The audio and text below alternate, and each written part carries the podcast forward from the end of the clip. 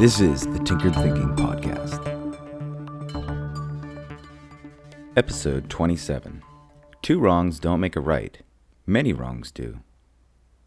How many times have you been wrong?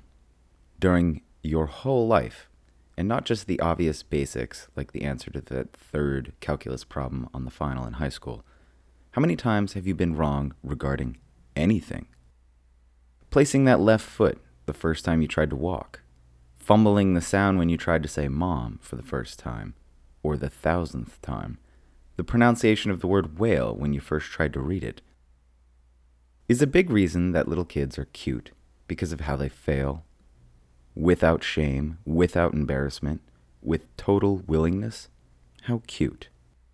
Complete abandon, completely relax, no fucks given.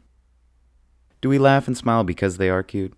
Or do we laugh and smile out of embarrassment for ourselves that we have lost that ability to experiment shamelessly?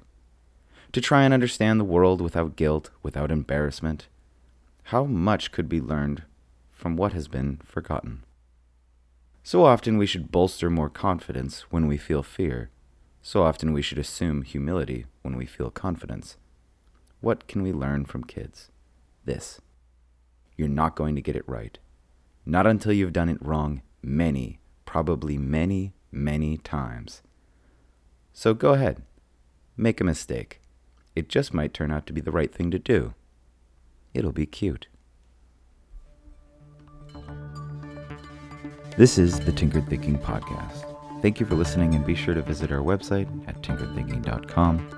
As always, and like everyone else, please subscribe. And if you'd like to support this work, please visit the support page. Any questions are always welcome, and until tomorrow, be careful about the context.